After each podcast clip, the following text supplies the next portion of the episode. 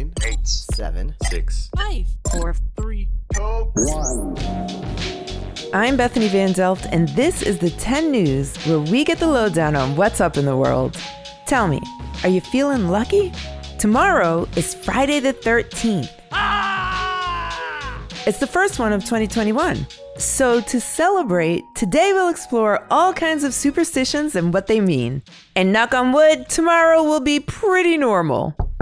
Let's dive in.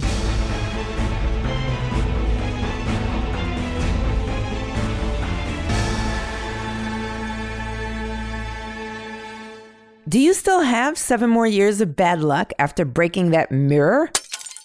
Watch out if you want to open that umbrella indoors. Are black cats really going to mess up your day? These and other beliefs like it are called superstitions.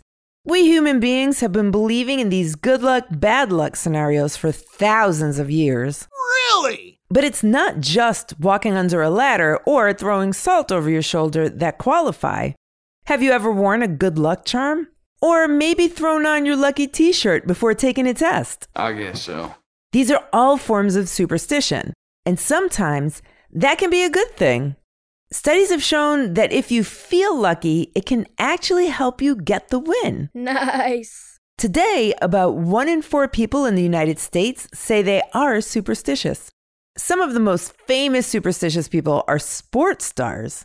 Golf superstar Tiger Woods wore a red shirt in the final round of every tournament he played in.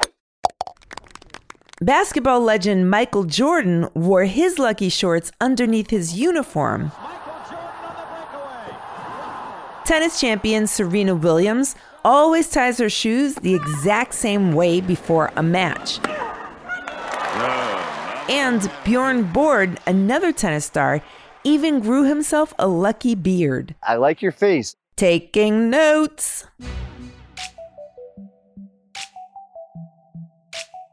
Superstitions have been around a long time.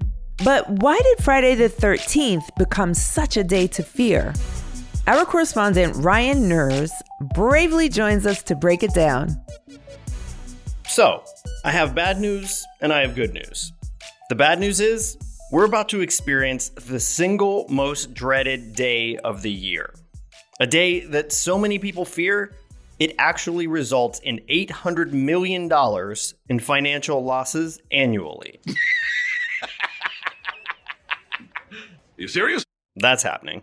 But hey, here's the good news I'm going to teach you a new word paraskevidekatriaphobia. What? Okay, say it with me now. A little faster this time.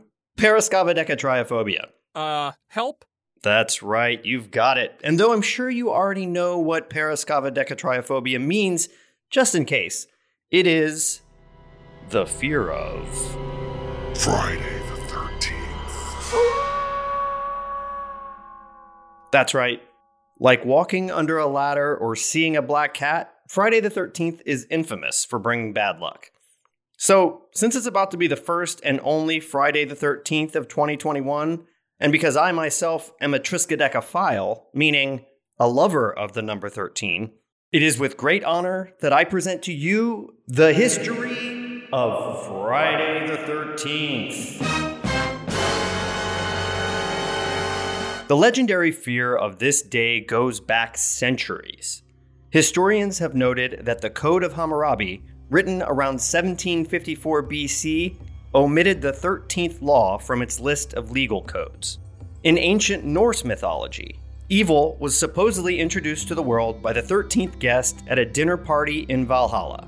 That would be the god of mischief and star of his own Disney Plus show, Loki. Surprise. But the real popularization of Friday the 13th as the official day of dread almost definitely starts with Christianity. In the Bible, at the Last Supper, there were 13 attendees Jesus Christ and his 12 disciples. But it was the 13th and final guest to arrive, Judas Iscariot, who would betray Jesus.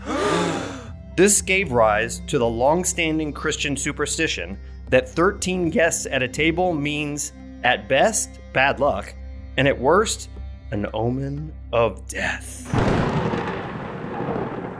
But wait a minute. The Last Supper happened on a Thursday, right? It's true. And the origins of fearing Friday the 13th in particular is less understood. But it could be the exact same source because, well, Christianity does not love Friday. It's the day of the week that Jesus was crucified, that Eve gave Adam the forbidden fruit, and that Cain killed his brother Abel. Holy moly! Since the Last Supper, there has been all kinds of historical bad luck on Friday the 13th. On Friday, October 13th in 1307, French authorities arrested hundreds of the Knights Templar, a powerful religious and military order. In 1940, during World War II, the Germans bombed London's Buckingham Palace. In 1970, a cyclone in Bangladesh killed 130,000 people. And in 1996, the rapper Tupac Shakur was murdered.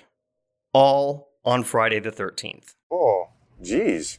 Of course, one could, and I would, make the case that you can dig up plenty of historical bad news on Thursday the 16th or any other date. Well, in the late 19th century, a fellow 13 lover named Captain William Fowler tried to remove the day's stigma. What does that mean? He started the 13 Club, which frankly went a bit overboard in its 13ness. The group met on the 13th day of the month in room 13 of the Knickerbocker Cottage in New York City. They sat 13 to a table and ate a 13 course dinner. Are you kidding me? And it almost worked. The 13 Club was so prestigious that four former US presidents became members Chester Arthur, Grover Cleveland, Benjamin Harrison, and Theodore Roosevelt. Whoa. But the twin forces of superstition and pop culture won out in the end. In 1980, a slasher film starring a hockey mask wearing killer named Jason became a surprise international hit.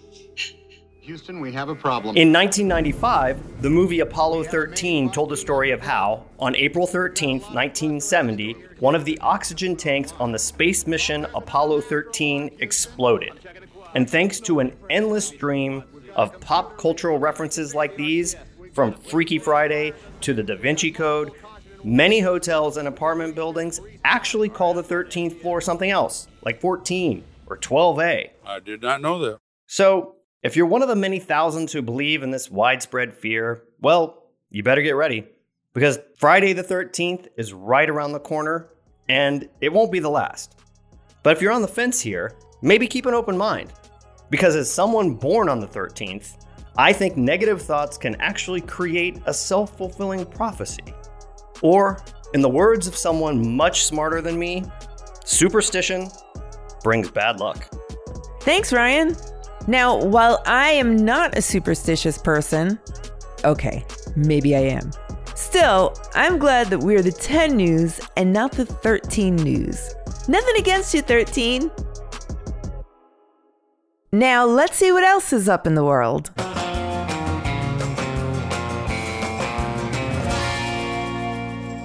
Good news on the vaccine front. The Food and Drug Administration hopes to officially approve Pfizer's COVID 19 vaccine by early September. The vaccine was originally made available under an emergency authorization and needs this final step to be fully approved. The hope is that this step will motivate more Americans to get vaccinated who are holding out for this official stamp of safety. Woohoo! Is there a real Jurassic Park in the works? At the Komodo National Park in Indonesia, construction is said to be moving ahead despite concerns from UNESCO, United Nations Educational, Scientific, and Cultural Organization. The organization is concerned about the environmental impact of the project and the safety of the Komodo dragons that call the spot home. Komodo dragons that can grow up to 10 feet long and tourists? Not sure this is a great idea. Your scientists were so preoccupied with whether or not they could, they didn't stop to think if they should. And while we're on the topic of conservation, Chapman's pygmy chameleon, which was thought to be extinct, has been found in the rainforests of Malawi in southeastern Africa. Chapman's pygmy chameleon is tiny, just over two inches long. It's usually brown, but can change its color to blue and green. We're crossing our fingers that it's not too late to save this fascinating critter. Get it? crossing our fingers. Yes! Up next, it's time for What? What? What's the big idea? Trivia on the 10. The lucky number 7 has made an appearance this year in Major League Baseball. There have been seven no hitters so far in 2021. That's seven times that pitchers have completed a game without the other team getting a hit. What is a big superstition around a no hitter? Is it A, the rest of the players on the field turn their baseball hats around? B, the players bow whenever the pitcher comes back into the dugout? Or C, no one speaks to the pitcher while it's happening?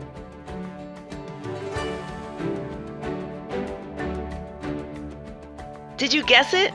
The answer is C. A number of baseball players believe that if you talk to the pitcher while a no hitter is happening, or say the word no hitter to another player, the magic will be broken and the other team will get a hit.